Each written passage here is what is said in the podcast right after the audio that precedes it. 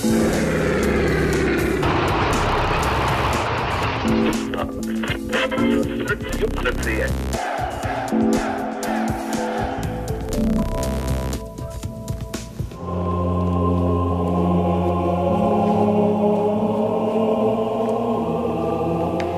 ti dal velký dar, syn. Máš talent. Tvé ruce jsou požehnány milosti Boží. Sláva na nebesích tvému umění, které velebí Pána našeho, těší oko a duši naplňují radostí.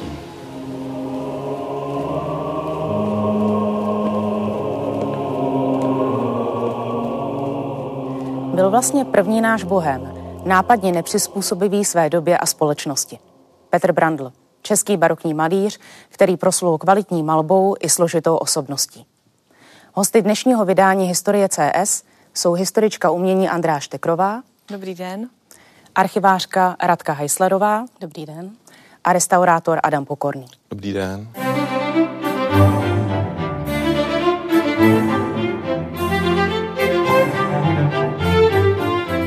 Přelomu roku 2023 a 2024 eh, proběhla velmi návštěvnicky úspěšná výstava Petra Brandla. Pro nás, jako pro restaurátory, tak to vlastně byla eh, samotná příprava výstavy, tak velká příležitost dostat se vlastně jako k dílům, která jsou normálně nedostupná. Jsou to ty velká díla vlastně eh, z kostelů, takže vlastně jsme prováděli technologické průzkumy a vlastně obecně to přineslo poznání, vlastně jak, jaké třeba postupy malířské používal v rámci těch velkých pláten. Mimo jiné jsme například například zjistili hm, taktéž třeba signatury, eh, které, o kterých se nevědělo, eh, různé autorské změny eh, a tak dále. Znovu se nám potvrdil jeden fakt, že Petr Brandl nedisponoval žádným stabilním ateliérem a byla vidět od počátku právě ta jeho touha cestovat za těmi mimo pražskými zakázky na daná místa a tvořit je přímo tedy in situ.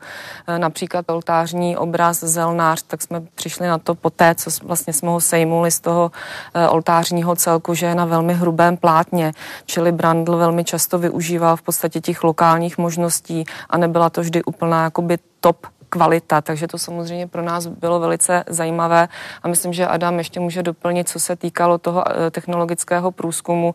My jsme se v něm kromě jiných hodně zaměřili na průzkum modrých pigmentů. On, eh, jak eh, byla, jak bylo možné vlastně získat pruskou modrou, tak, tak ji vlastně používal pouze jenom tenhle ten pigment. A díky tomu, že my víme vlastně, kdy byla uvedená na trh, tak se nám podařilo eh, vlastně třeba předatovat některá díla. Poněvadž vlastně, než začal používat pruskou modrou, tak, tak používal eh, buď eh, lapis lazuli, indigo nebo azury, případně smalt. Obraz byl namalován pro cisterciánský klášter v Sedlci u Kutné hory od roku 1787. Je tady ve Vysoké mítě a e, do Vysokého mýta se nedostal pouze obraz, ale dostal se celý oltář, pro který byl vlastně určen a e, vlastně jak ten obraz, tak i ten oltář jsou spojeny úzce s cisterciánským řádem. E, na rozdíl od jiných obrazů, které zachycují především tu událost nebevskou, to znamená na nebevzetí Pany Marie, tak tento obraz, který tady ve Vysoké mítě máme, tak zachycuje i scénu pozemskou z Apoštoly. Vzhledem k tomu, že byl obraz určen pro uh, velkou kostelní stavbu, tak uh, autor uh, tohoto obrazu vlastně vytvořil postavy, které jsou poněkud naddimenzované, tak, aby vlastně byly přirozené ve svém prostředí gotického kostela. Zajímavostí tohoto obrazu je jedna, která postava svatého apoštola Jana, která bývá považována za Brandlův autorportrét, o tom se vedou určité diskuze. A druhou takovou zajímavostí, že ten obraz je signován samotným Petrem Brandlem a letopočtem 1728. Při restaurátorských zásazích došlo k několika zajímavým zjištěním. V první řadě vlastně plátno, na kterém je obraz namalován, je sešito ze šesti pruhů, širokých 118 až 120 cm a ukázalo se, že došlo v průběhu vzniku obrazu k určitým změnám. E, původně ten obraz byl posunut e, a vlastně i ta pana Maria měla poněkud rozmáchlé gesto rukou. To bývá interpretováno jako doklad určité živelnosti při vzniku toho obrazu. Během celé té doby, co tady vlastně ve Vysoké mítě ho máme, tak e, Vysoké míto opustil pouze jednou jedinkrát a to v roce 1938, kdy byl vystaven na velké výstavě v Praze o baroku. Petr Brandl je pokládán za jednoho z hlavních představitelů vrcholného baroka v Čechách. Na čem se zakládala jeho proslulost? Jeho proslulost, tak určitě na uměleckých výtvorech, to bez sporu na jeho talentu a určitě k tomu přispívala také jeho pověst protože lze sledovat už vlastně v dobách, kdy žil, tak od jeho současníků různé vlastně charakteristiky jeho povahy a jeho samotného. Třeba v roce 1716 bosí karmelitáni u Pany Marie Vítězné v Praze u Jezulátka Pražského si do kroniky zapsali, že není toho času v království českém význačnějšího malíře nad Brandla. To byla taková jako vlastně doslovná charakteristika toho, jak byl Petr Brandl vnímán už současníky. A zároveň k tomu je tedy třeba dodat, že třeba ve 30. letech, na začátku 30. let 18. století zase naopak eh, v kronikách piaristického řádu v Benešově se objevuje poznámka o tom, že to sice byl nejvýznamnější a nejoceňovanější malíř, ale bohužel peníze u něho neměly žádné stání. Takže vlastně myslím zrovna tohle je taková jako typická charakteristika, která o Petru Brandlovi vypovídá úplně nejvíc. To samé se dočteme i u jeho prvního životopisce Jana Kvěrina Jána, to byl takový první historik umění v Čechách. Doslova tam vlastně píše v té své charakteristice, že Petr Brandl díky neskrotným neřestem upadl do kruté bídy. To je taková krásná věta, která se mi moc líbí. Brandl byl synem krejčovského tovaryše. Odkud mohla, eh, mohl pramenit jeho talent, jeho nadání? Tak eh, zatím to vypadá, že geny přešly ze strany jeho matky Alžběty Hrbkové, protože Brandlův strýc Marek Hrbek byl dvorním zlatníkem. On měl svou dílnu v Podhradí v dnešní Nerudově ulici v domě u Bílé řípy, což se předpokládá, že by mohl být i rodný dům, tedy Petra Brandla. A my to vnímáme tím způsobem, že Brandl v této zlatnické dílně asi mohl doslova a do písmene nasát vůbec ten první jaksi kontakt se světem uměním. Marek Hrbek jako zlatník musel stoprocentně bravurně ovládat kresbu, která je v podstatě základem pro všechna umělecká odvětví, takže to školení nebo takové neprofesionálně samozřejmě vedené, neoficiální školení se mu asi v skutku dostalo právě v dílně jeho strýce. Víme, že jeho oficiální učitel Christian Schroeder zastával funkci inspektora císařské hradní obrazárny, tedy na Pražském hradě, kde díky němu měl Brandl možnost studovat velice do detailu eh, umělecká díla, která se v té době tam nacházela. Byla to samozřejmě díla velkých renesančních umělců, Tiziana, Tintoretta, Pála Veronezeho, eh, reprezentanti doby 17. století v čele samozřejmě s Petrem Paulem Rubencem, čili pro Brandla to byla naprostá jako základní škola vlastně výuky. Eh, zřejmě tam pořídil i kopie a což byla jedna z takových jako základních výukových pomůcek. A samozřejmě dál, vzhledem k tomu, že on od počátku měl velice honorovanou klientelu, tak stoprocentně využíval vlastně i nebývalé zásoby, inspirace, eh, kterou mohl získat skrze jaksi šlechtické obrazárny. Důležitým mezníkem v Brandlově životě je i snětek s Helenou Klosovou. Nakolik ovlivnil a určil jeho osobní i profesní trajektorii? Jan Bartoloměj Klose byl její tatínek, byl to staroměstský malíř a vlastně podle inventáře pozůstalosti, co se po něm dochovala, tak my víme, že měl velký obchod i s uměleckými potřebami, s grafikami a vlastně s různými předlohami, které zase pro, pro Brandla potom mohly nějakým způsobem být užitečné. Tehdy bylo velice běžné, že si umělci brali sestry, vdovy a nebo dcery z uměleckých rodin. Mělo to i určitý praktický ráz, nebo když tedy dotyčný zemřel, tak ten malíř, eh, jak si měl možnost získání jeho dílny, včetně vybavení. Velmi často ti malíři disponovali i privátními uměleckými sbírkami. Jan Bartoloměj Klose zemřel v roce 1679, oni se vzali v roce 93. Brandl pak v pozdějších letech tvrdil, že nic po svých rodičích nezdědila, akorát, že ho o tisíce zlatých obrala a podobně. To čtení je takové poměrně veselé, teda jak se to vezme, ale ale vlastně mm, právě ten spor s Helenou, který se táhl téměř od samotných počátků toho sňatku, kdy se ukázalo, že Petr Brandl není úplně vhodným adeptem pro spořádaný manželský život, tak vlastně se táhl až do úplně posledních chvil malířova života. A máme dochovány vlastně velice unikátně dochované záznamy, jak Helena Brandlová neustále vlastně svého manžela někde dohledávala, protože on s rodinou tedy nežil. Sama v některých zápisech um, vlastně uváděla, že se od ní věrolomně odloučil a pase se na cizí pastvě. To je taková hezká dobová terminologie. A měli údajně platit výživné, měli spolu tři děti, respektive dvě, dvě se dožily eh, trošku staršího věku a měl platit výživné ve výši tří zlatých týdně, k čemuž nedocházelo a už někdy na začátku 20. let jí dlužil přes 1400 zlatých. Takže vlastně Helena Brandlová neustále tedy měla přehled o tom, kde zrovna pobývá, u koho vykonává jakou zakázku, aby bylo možné vlastně z toho mít také nějaký podíl. Někdy se jí to povedlo, někdy to už bylo trošku náročnější. S Brandlem je spojena velmi spurná, odbojná povaha. E, nebyla let kdy i zábranou pro další potenciální zakázky a pro jeho rozkvět? To se zdá paradoxně, že ne. A ku podivu ani pro církevní klientelu, protože Brandl opravdu nedodržoval desatero. Ale myslím si, že ta touha e, vlastnit a mít jaksi doma, případně prostě v, v rámci výzdoby kostela eh, nejvyhlasnějšího českého malíře, jak si předčilo veškeré případné problémy s ním, které prostě nesl ten jeho charakter, který byl opravdu nespoutaný. Radka by mě určitě doplnila, máme tady záznamy o různých i pouličních eh, rvačkách s kordem, kdy byl téměř tedy jednou nohou ve vězení, ale byla za něho složena kauce. Myslím, že i jistá vzdorovitost v tom profesně vedeném životě odráží odráží i jeho nechuť v podstatě e, přijmout členství v malířském cechu, což bylo ovšem tehdy jaksi povinností. Cech ho vlastně považoval za řádně nevyučeného malíře, protože byl vyučen u dvorního malíře Kristiána Šrédra. Co to je? Máří Magdalena, mistře. Máří Magdalena? Tohle? To byla přece kajícnice. Proto ji musíš namalovat přikrčenou. Musí z ní čišet pokora.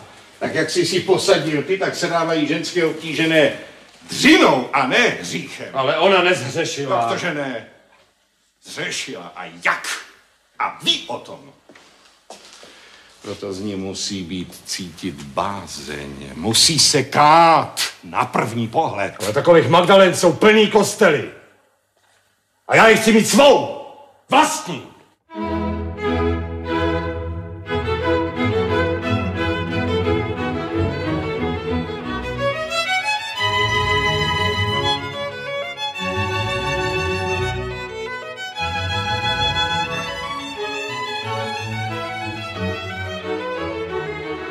Kromě technologických průzkumů jsou dalším zdrojem i rengenové snímky. Co odhalují? V podstatě nám to ukazuje spodní e, barevné vrstvy, čili vlastně v případě Petra Brandla e, díky této technice e, jsme třeba našli v podstatě na každém obrazu více či méně nějakou autorskou změnu. Jo, je vidět, že prostě zkrátka ty kompozice řešil přímo, přímo na obraze, že vlastně tak nepracoval s nějakými přípravnými kresbami, jak to třeba známe u Karla Škréty a opravdu řešil celou kombi, kompozici v průběhu malby, čili vlastně na některých obrazech jsme našli celkem vlastně významné změny. Jedním je z nich třeba tadyhle na obraze eh, Kimon a Pera, kde vlastně tady můžeme vidět naprosto eh, výrazně posunutou hlavu vlastně, eh, nebo další, můžu tady ukázat, je vlastně tento portrét, kde vlastně na rengenovém snímku se ukázala vlastně starší verze toho portrétu, jo, kterou vlastně můžeme nalézt vlastně v, v těchto místech. Jo, můžeme se domnívat, co vedlo k, k této změně. Eh, jedna z možností je ta, že vlastně zadavatel nebyl asi spokojen vlastně s, s, s výsledkem, což vlastně Brandla donutilo eh, překrýt vlastně tu malbu druhým, druhou vrstvou podkladu a namalovat vlastně tam ten výsledný portrét. Monumentální figury, eh, dramatický šerosvit, eh, stejně tak i dramaticky vystavěná kompozice. Co dalšího Brandl vnesl do barokní malby? Janem Quirínem Jánem, jeho životopiscem byl eh, velice ceněn jako malíř světla. Údajně v té době neměl žádného konkurenta A je pravdou, že Brandl dokázal naprosto bravurním způsobem vlastně nastavit tu světelnou režii. Myslím si, že asi nejprůkaznějším dílem k tomu je křest páně z kostela v Manětíně, kostel svatého Jana Křtitele, kde samozřejmě je zajímavý způsob, jakým zpracovává dva naprosto odlišné druhy světla. To světlo přirozené, které tam vlastně vyvěrá z té zčeřelé večerní krajiny a takzvané světlo sakrální, které samozřejmě tam hraje i určitou symbolickou jaksi úlohu, zejména v tomto námětu. Čili není to jenom ta jakoby klasická temnosvětná nebo šerosvětná technika.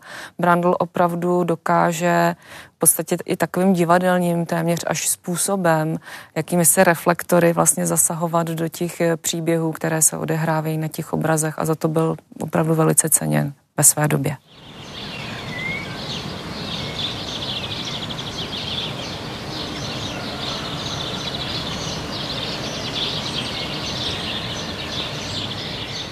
Tak vás vítám ve Směricích v Uhradce Králové eh, v kapli Zjevení páně, která je národní kulturní památkou. Je to ojedinělá stavba ve střední Evropě v takzvaném dynamickém neboli vrcholném baroku. Nechali ji postavit rod Štemberků a když zadala Marie Terezie Violanta Brandlovi e, zakázku na tento nádherný obraz Klanění tří králů tak vlastně mu pomohla trošičku z dluhů, protože za ten obraz bylo zaplaceno 1700 zlatých florinů. Když se podíváte na ten e, obraz, tak je unikátně nasvícen jakoby denním světlem, ale přitom ta osmicípá štemberská hvězda, která tam je, co by hvězda betlemská, nádherně nasvěcuje tu svatou rodinu, která tam je. Tam dole jsou potom dvě dámy, které drží, ta jedna drží roucho právě tomu králi a ta druhá to by měl být anděl, který tím adoračním gestem zve tu druhou dívku, pojď blíž k té svaté rodině, ale ona zase tím odmítavým gestem říká, no přece já, obyčejný smrtelník, nemohu jít blíž. Říká se, že právě eh, ta dívka, co drží ten plášť, tak to je Marie Terezie Štemberkovna. Druhá verze říká, že to vlastně není Štemberkovna, protože Brandl to byl šprýmař a vkládal do svých obrazů někdy hádanky a někdy takové žertíky. Takže vlastně děj tohoto obrazu se odehrává v tom roce jedna po narození Krista ale ta dívka, o které hovořím, tak má na hlavě klobouk, který se do té doby vůbec nehodí. Naopak je to typický klobouk barokních malířů. Takže druhá verze říká, že to snad je autoportrét Brandlův, ale s tím, že se chtěl zavděčit Štemberkovně, tak to namaloval jako ženu. Obraz je signován Petrus Brandl Pinks 1727. Obraz reprezentoval také Česko eh, na světové výstavě v Montrealu, v Paříži na českém baroku a naposledy byl na obrovské výstavě Český barok v Praze.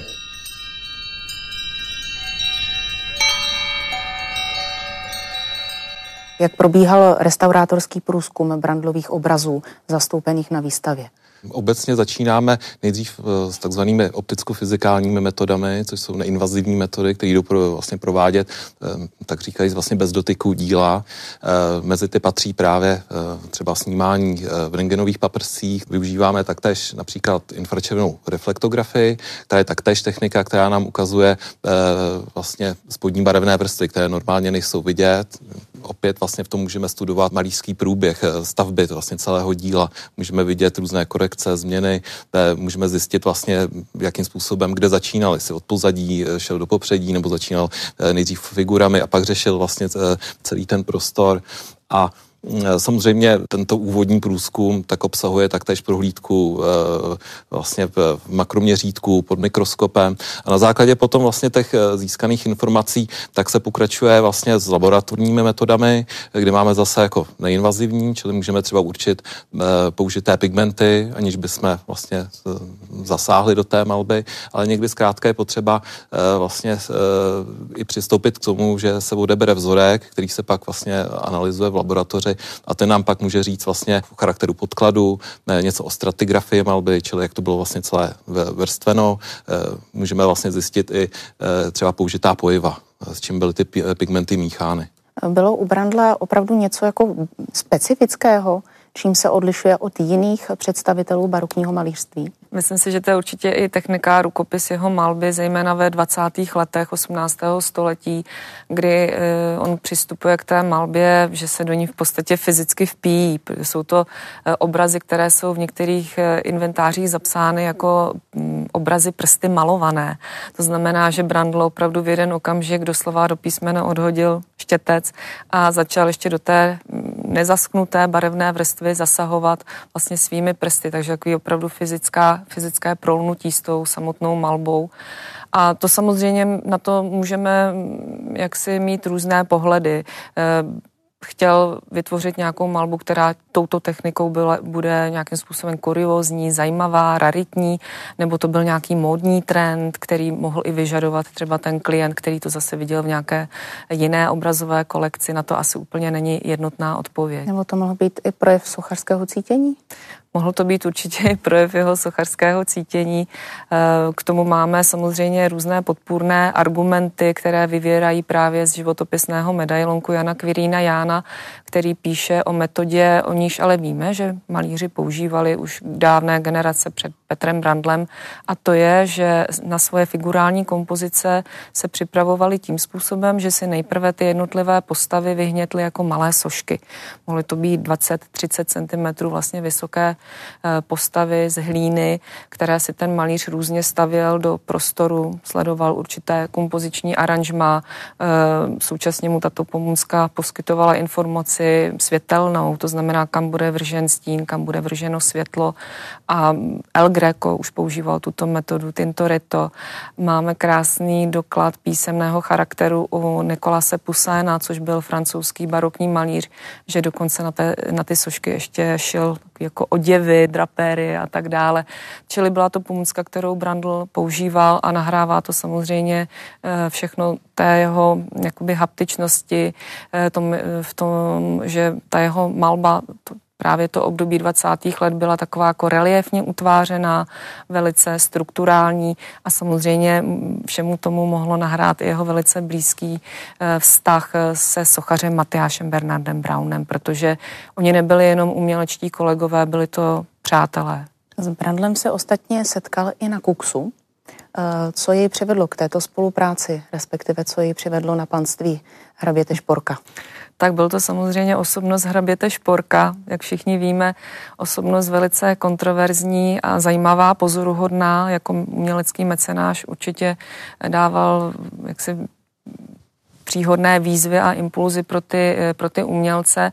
No a Ono se dříve myslelo, že vlastně Špork patřil mezi ty základní nebo zásadní mecenáše Petra Brandla. On pro něho zase tak jako mnoho vlastně děl nevytvořil. To, co se nám dochovalo, tak je to eh, hraběcí portrét Františka Antonína Šporka z roku 1731, kdy hraběti bylo 70 let a pak to byla malba uh, útěk do Egypta, která se bohužel nedochovala.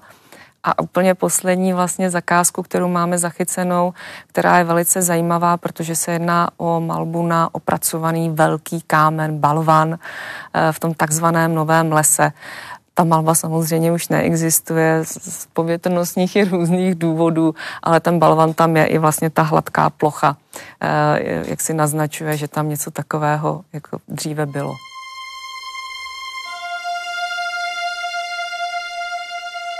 Obrazy Petra Brandla eh, nenajdete jenom v Národní galerii, velkých muzeích, kostelech, klášterech, ale často i na překvapivých místech. A takovým místem je i naše Novobidžovské muzeum. Eh, oba obrazy věnoval do Novobidžovského muzea jeden z mnoha majitelů Barchovského zámku, majitel tamního velkostatku Alois Dřehák, na Silvestra roku 1914.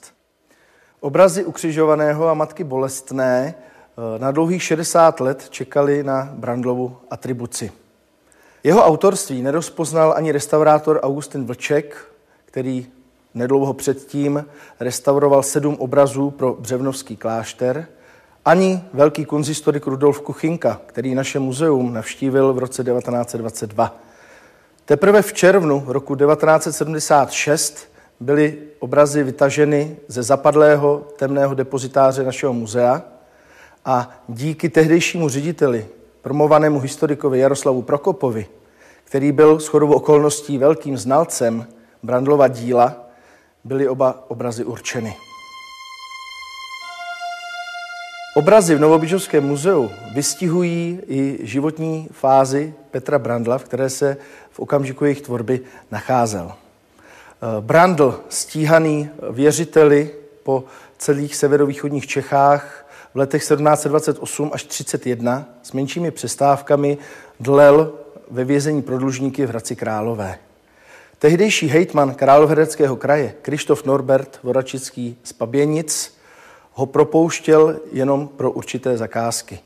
A právě tohleto pozemské strádání se projevuje i v Brandlově malbě v poslední fázi jeho života.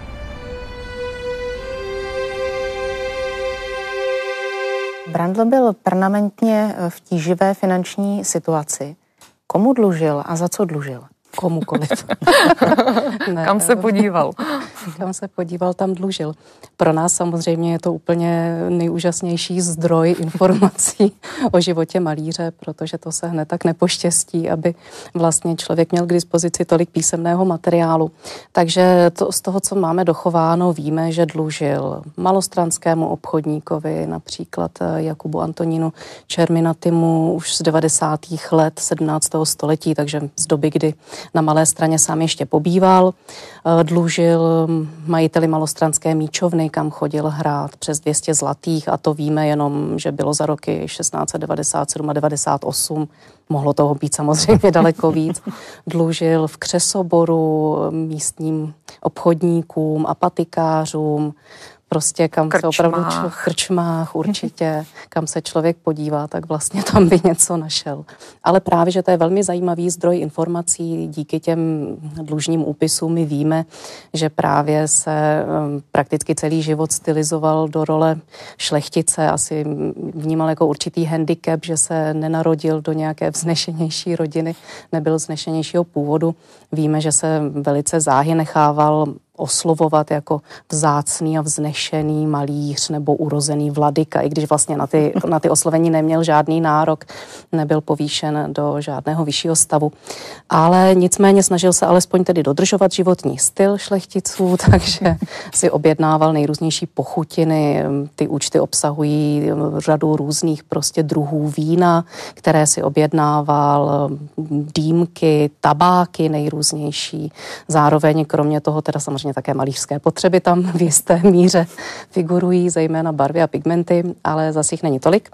A víme právě z těch účtů, jak se oblékal, velmi honosně, oblékal se vlastně do hedvábných šatů, um, nosil čepici se, se zlatými prýmky a vlastně ten obraz je díky tomu velmi plastický.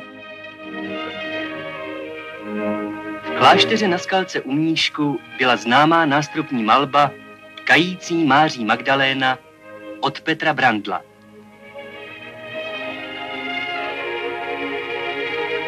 V poslední době byly základy stavby narušeny změnami v struktuře půdy a na obraze se objevily trhliny.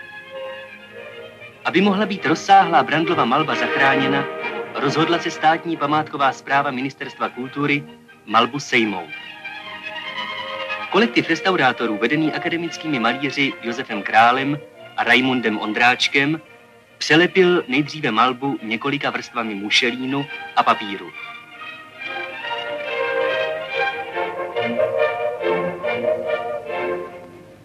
Potom byla malba zajištěna pomocným dřevěným rámem.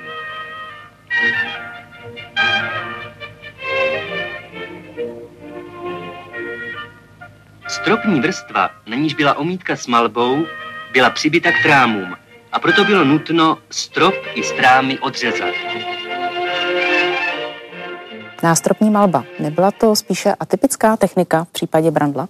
Je to vlastně jediná nástěná malba, kterou vlastně eh, provést. Eh, přímo eh, jedná se teda vlastně o techniku takzvané seko, což vlastně je technika, která je prováděna na suchou omítku a je to vlastně provedeno barvami, které jsou pojeny v nějakém typu pojiva organického typu, jako je třeba olej nebo, nebo tempera. Jestli, zdá se, že to bylo vlastně jakoby, že to, že to byla čistá olejomalba, ale nevíme to přesně, poněvadž v tomhle případě vlastně na, na tomhle díle jsme neprováděli průzkumy. Ale je to opravdu atyp, protože, a je to paradox, že to je v podstatě první dochované Brandlovo dílo, což je tady nástropní malba, ale druhotně se z této nástropní malby eh, vlastně stala oltářní malba, protože eh, se tam v té oblasti dolovalo v 50. letech minulého století, čili restaurátoři v roce 1954 se rozhodli, jak si z důvodu bezpečnostních v podstatě provést takzvaný transfer, takže ta malba byla sejmuta z té štukové omítky, druhotně adjustována na plátno a donesena do místního farního kostela svatého Václava. Brandl je většinově vnímán jako malíř oltářních obrazů.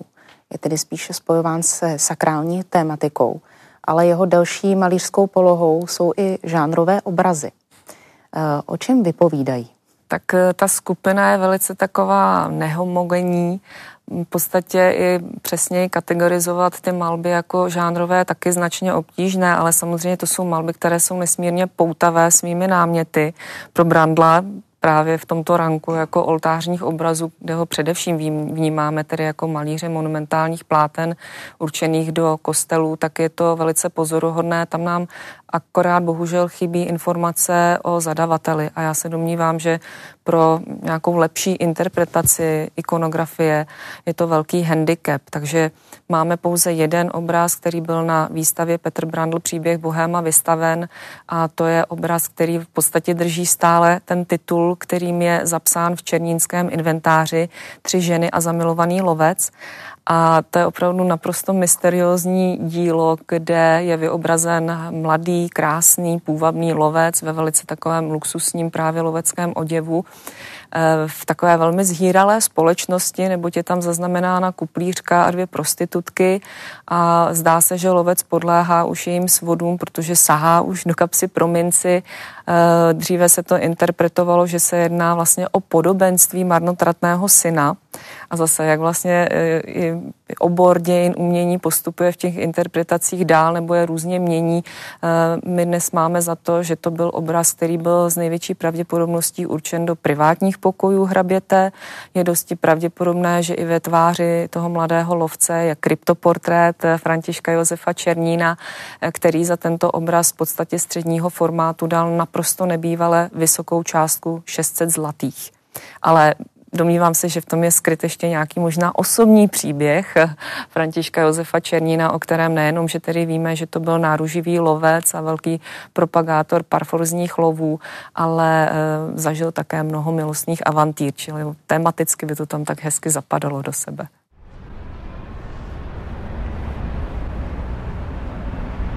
U nás ve Směricích v zámecký kapi zjevení páně máme ještě jeden Brandlův obraz, a je to také vynikající jeho dílo, i když se vedou dohady, jestli vše maloval eh, on sám, tak jak bývávalo tehdy zvykem, že k tomu měl různé pomocníky a podobně, anebo jeden pan profesor při restaurování tohoto obrazu říkal, že asi nebyl úplně střízliv, když to maloval.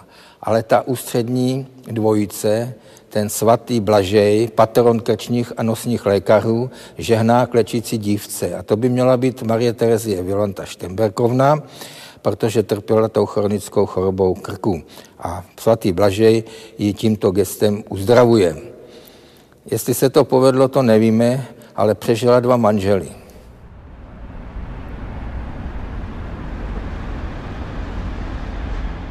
Mrandl se často vyskytoval v západních Čechách, kde ostatně vyhledával i útočiště před eh, věřiteli.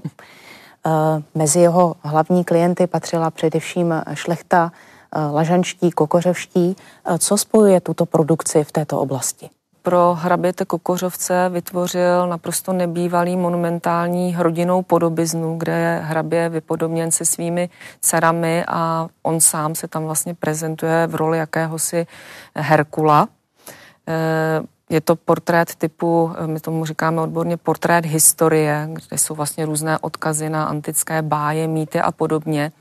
No a mm, pak jsou tady díla, která vytvořil pro Manětín, krásné městečko plné barokních památek, jednak pro tamní hřbitovní kostel svaté Barbory a právě už jsem tady zmiňovala i křest páně, čili objednávka eh, Marie Gabriely Lažanské hraběnky, která v podstatě eh, na sobě nesla velký úkol, protože 1712 to městečko lehlo popelem, ona 1715 se stala vdovou ve svých tedy 24 letech a ještě teda měla v péči čtyři malé děti, ale objednala u Brandla právě tři oltářní plátna do kostela svatého Jana Křtitele.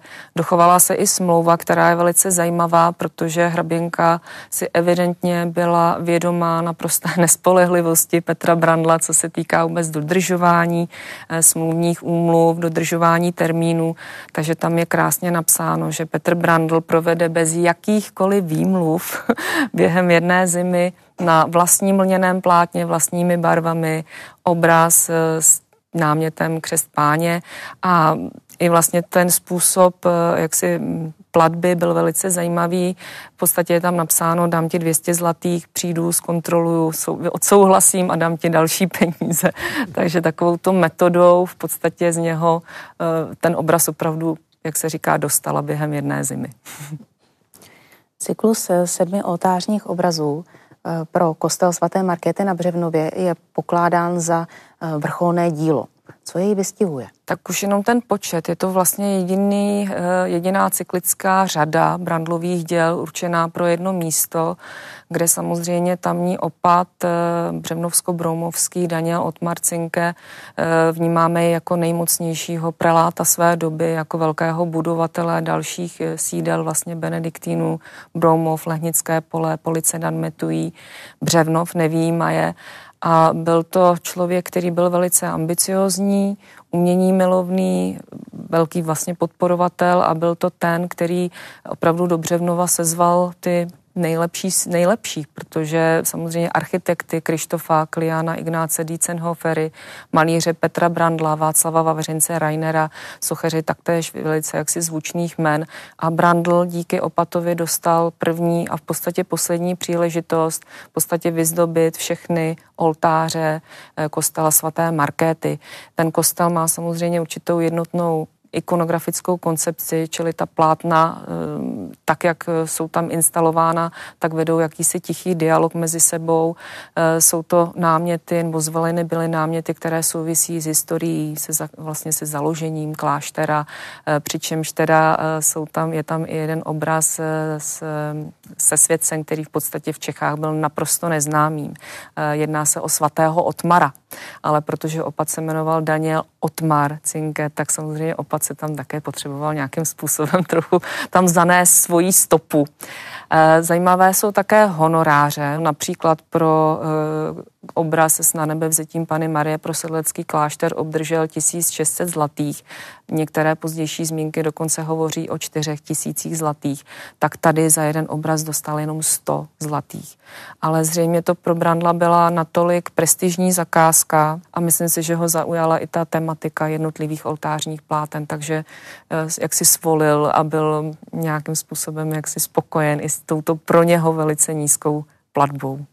Co bylo naopak možné si pořídit v té době za tak astronomické částky? Co mohl Brandl všechno vlastnit? Kdyby nedlužil. Kdyby chtěl. a nebyl by vedl takový život, jaký vedl, tak určitě by mohl mít vlastní dům. To na 100% je vlastně docela výjimečné, že jejich rodina dům patrně nevlastnila pouze tedy v době jeho dětství vlastnili domů hned několik a tady hned vlastně máme se o co opřít, co se týče právě různých představ o tom, co se za kolik dalo pořídit, protože víme, že třeba takový průměrný dům, co Brandlovi kupovali, stál 1500 zlatých. Takže i z toho vyplývá, co říkala Andrea, že za těch 1600 zlatých za jeden obraz už mohl mít de facto dům eh, v nějakém horším či lepším stavu. Ehm, jeho matka Alžběta, když eh, ovdověla, tak potřebovala vyplatit své tři syny a prodala dům, na Češ si koupila za pouhých 500 zlatých dům eh, na Jánském vršku.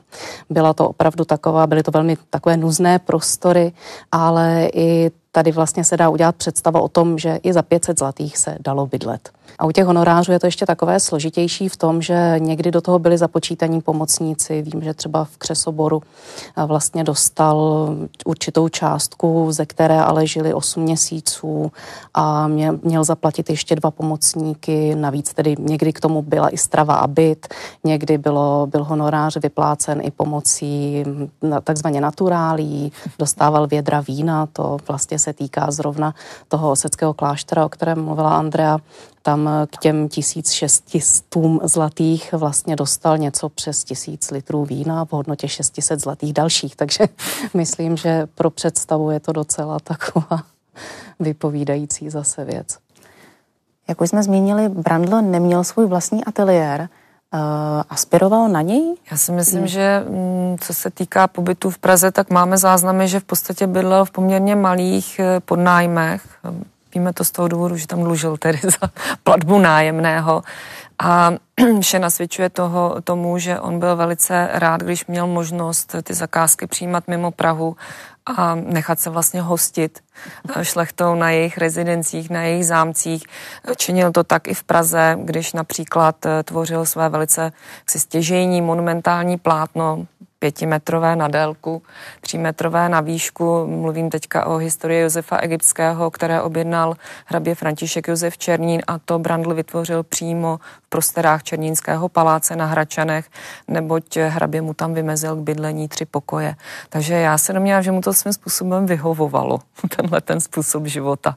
Velice takový vagantní tedy. Brandl měl i podnikatelské aktivity. Jak dopadly? No, to mi tak úplně přesně nevím. to by nás zajímalo. Tě, to by nás taky zajímalo. Těmi podnikatelskými aktivitami je určitě míněno dolování zlata výlovem u Prahy byla taková zlatá horečka, úplně by se to dalo označit, na začátku 18. století a rozhodně nebyl jediný, kdo se do té akce pustil. Vlastně na těch seznamech majitelů jednotlivých těch eh, vlastně podílů na dolování lze číst celou řadu jmen pražských měšťanů, i takových leckdy ctihodných měšťanů a celou řadu právě umělců a malířů. Třeba Kristián Luna, tam těžil Jan Vojtěch Angermajer, nebo i Steinfels právě. Manželka. Takže to, manželka. Helena Brandlová taky. Pravda. Takže vlastně ta společnost byla velmi pestrá těch dobrodruhů, co se do podnikání pustili. A zatímco třeba v případě Kristiána Luny víme, že si tím vydělal a vlastně i ten výdělek přispěl na, na poutní areál na Bílé hoře, který Luna sám navrhl, tak u Petra Brandla to úplně jistě nevíme. Někdy se to interpretuje jako, že přišel na mizinu díky tomu, tomu podnikání, což úplně pravda není. A zároveň jindy se to zase interpretuje naopak, že vydělal, což teda taky nemůžeme úplně doložit. Takže tady jsou ještě bílá místa, která je možné ještě vysvětlit. Možná.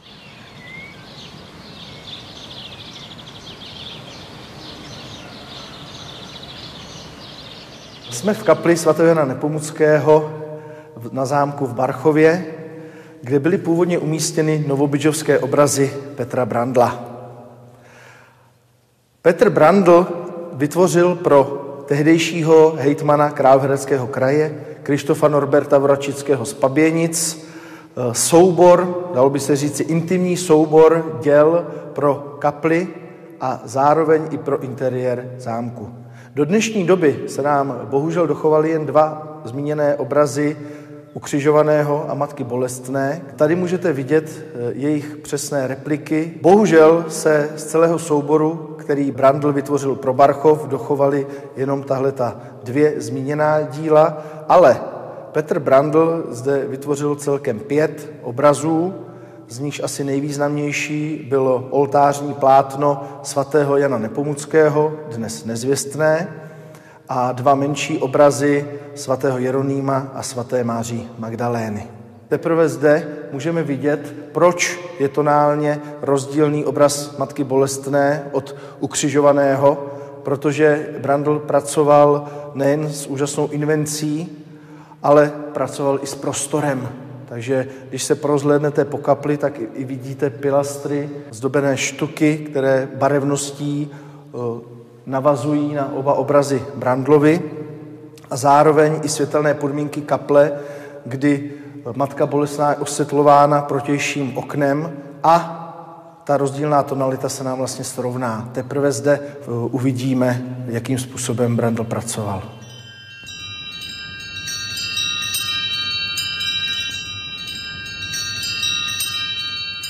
Co dovedlo Petra Brandla na sklonku života do Kutné hory? Patrně životní příležitosti, různé zakázky.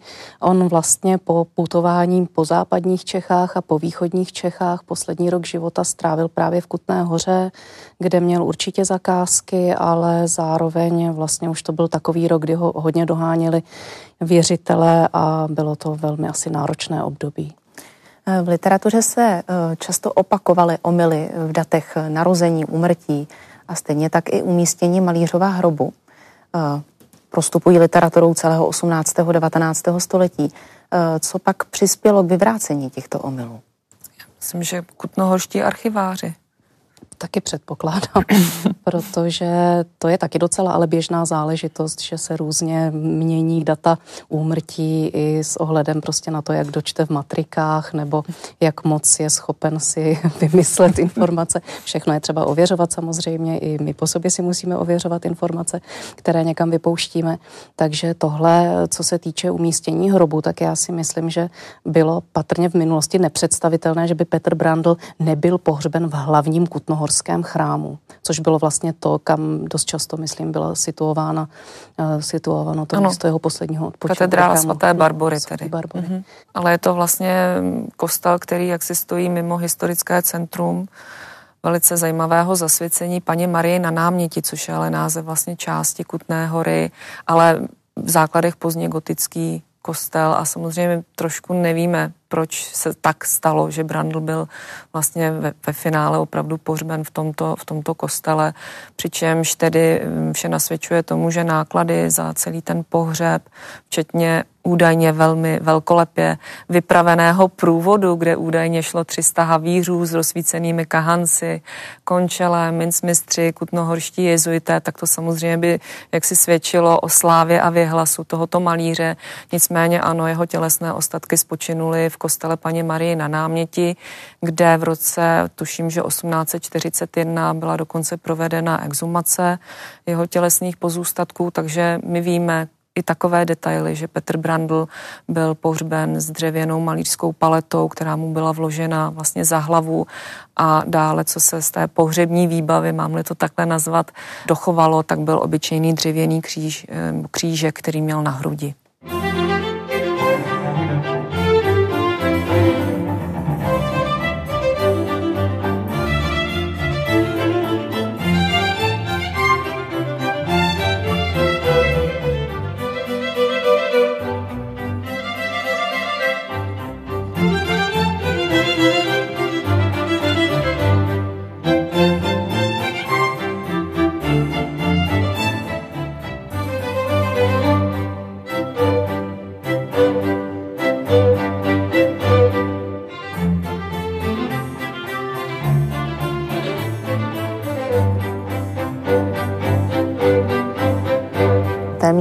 Každá kvalitní kompozice, eh, barokní kompozice, eh, bývá spojována eh, s Brandlem. Brandlův okruh, následovník, žák. Čím to je, nebo čím je to způsobeno? tak je to způsobeno jeho vyhlasem a v podstatě takovou jako kontinuální slávou, která neutichla ani po jeho smrti. Eh, zejména tedy opravdu spoustu takových těch brandlovsky, tedy malovaných eh, malebě na území východních Čech, kde v podstatě on působil eh, ke konci svého života a je pravdou, že dneska, i když se díváme do aučních katalogů, tak vidíme, že jakmile tedy dotyční neví, nebo neví si rady, když se jedná o barokní malbu, je tam nějaká stařecká bysta, má to takový jako dynamický rukopis, tak se to automaticky připisuje Brandlovi. Samozřejmě ten, eh, ten zásah eh, jeho zejména tou technikou, ta technika jako velice reliefní, vrstevnatá, strukturální, tak ta zaujala daleko více než takové ty malby s takovým tím jako uhlazenějším, hladším rukopisem, čili to, co my dneska asi popisujeme jako tím přídomkem brandlovským, je míněna právě tady ta velice pastózní, hutná, svěží, dynamická, jakoby skicovitě nahozená malba.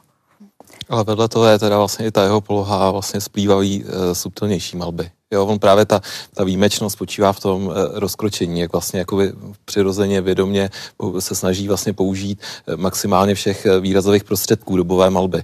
Jo, ta, takže vlastně máme tam polohy, samozřejmě vlastně pastózní malby, kde máme dělený rukopis, malba se odehrává vlastně v jedné technice, v Itálii to nazývali fapresto, protože to byla rychlá technika. A pak vedle toho tu druhou polohu, která vlastně využívá vrstvení optických součtů, vlastně polotransparentních nánosů a tam to vlastně koresponduje zase spíš eh, vlastně s tou eh, hladkou malbou. Jo, jak to známe třeba u uh, Máří Magdalény například. Výstava Petra Brandla skončila. Kde výjima Prahy můžeme Brandlova díla navštívit a poznat? Tak Brandlovými díly je v podstatě poseta celá mapa České republiky. Samozřejmě ve sbírkách Národní galerie, eh, co se týká počtu, tak eh, jsme vlastníky nebo správci respektive nejvyššího počtu brandlových děl a určitě v pražských kostelech eh, už jenom malá strana, která je nedílně zpěta s, s dětstvím Petra Brandla, kostel Pany Marie Vítězné, tam se nachází tři oltářní plátna, nedaleko kostel svatého Josefa, takže už to samotné, jak si naznačuje to, že byl opravdu ve své době vnímán jako nejvěhlasnější umělec a jako nejvíce žádaný.